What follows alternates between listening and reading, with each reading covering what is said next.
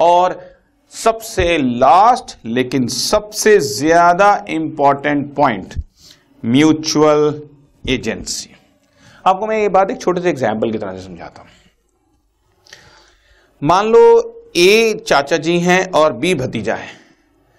तो बी के लिए ए चाचा जी और ए के लिए बी भतीजा। रिलेशन में फ़र्क है।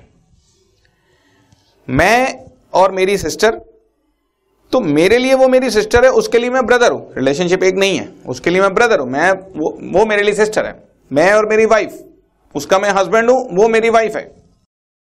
लेकिन अगर तुम देखो कि दो फ्रेंड्स तो एक फ्रेंड दूसरे को कहेगा, ये मेरा फ्रेंड है तो दूसरा कहेगा, ये भी तो मेरा फ्रेंड है। दो सिस्टर्स एक के लिए वो दूसरी सिस्टर दूसरे के लिए भी तो पहली सिस्टर तो जब वो रिलेशनशिप बराबर होती है फ्रेंड के लिए फ्रेंड है सिस्टर के लिए सिस्टर है तो वो म्यूचुअल रिलेशनशिप हो जाती है। उसको बोलते हैं पारस्परिक संबंध। उन दोनों के बीच का पारस्परिक संबंध क्या है? एक जैसा।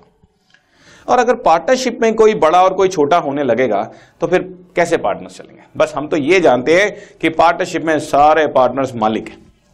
किसी का शेयर 20 परसेंट हो सकता है, किसी का शेयर 30 परसेंट हो सकता है, किसी का 50 परसेंट हो सकता है, ये तो हो सकता है, लेकिन पार्टनरशिप में कोई एक मालिक और एक नौकर है, ऐसा नहीं होता। म्यूचुअली सब एक दूसरे के मालिक हैं और म्यूचुअली सब एक दूसरे के नौकर हैं। मतलब ये है।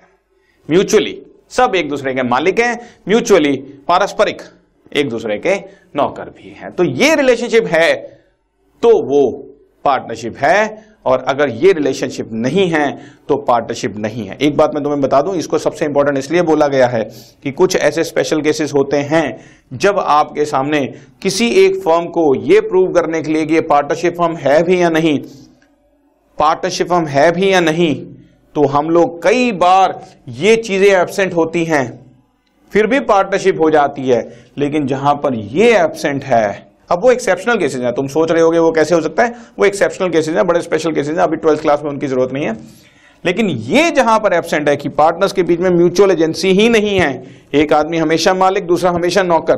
तो ये पार्टनरशिप हो ही नहीं सकती। पारस्परिक संबंध, सारे पार्टनर्स एक दूसरे के एजेंट्स गिने जाते हैं। इसलिए इसको बोला जाता है म्यूचुअल एजेंसी सारे पार्टनर एक दूसरे के एजेंट गिने जाते हैं। यहाँ ऐसा कहें कि सारे पार्टनर पार्टनरशिप फॉर्म के एजेंट्स गिने जाते हैं।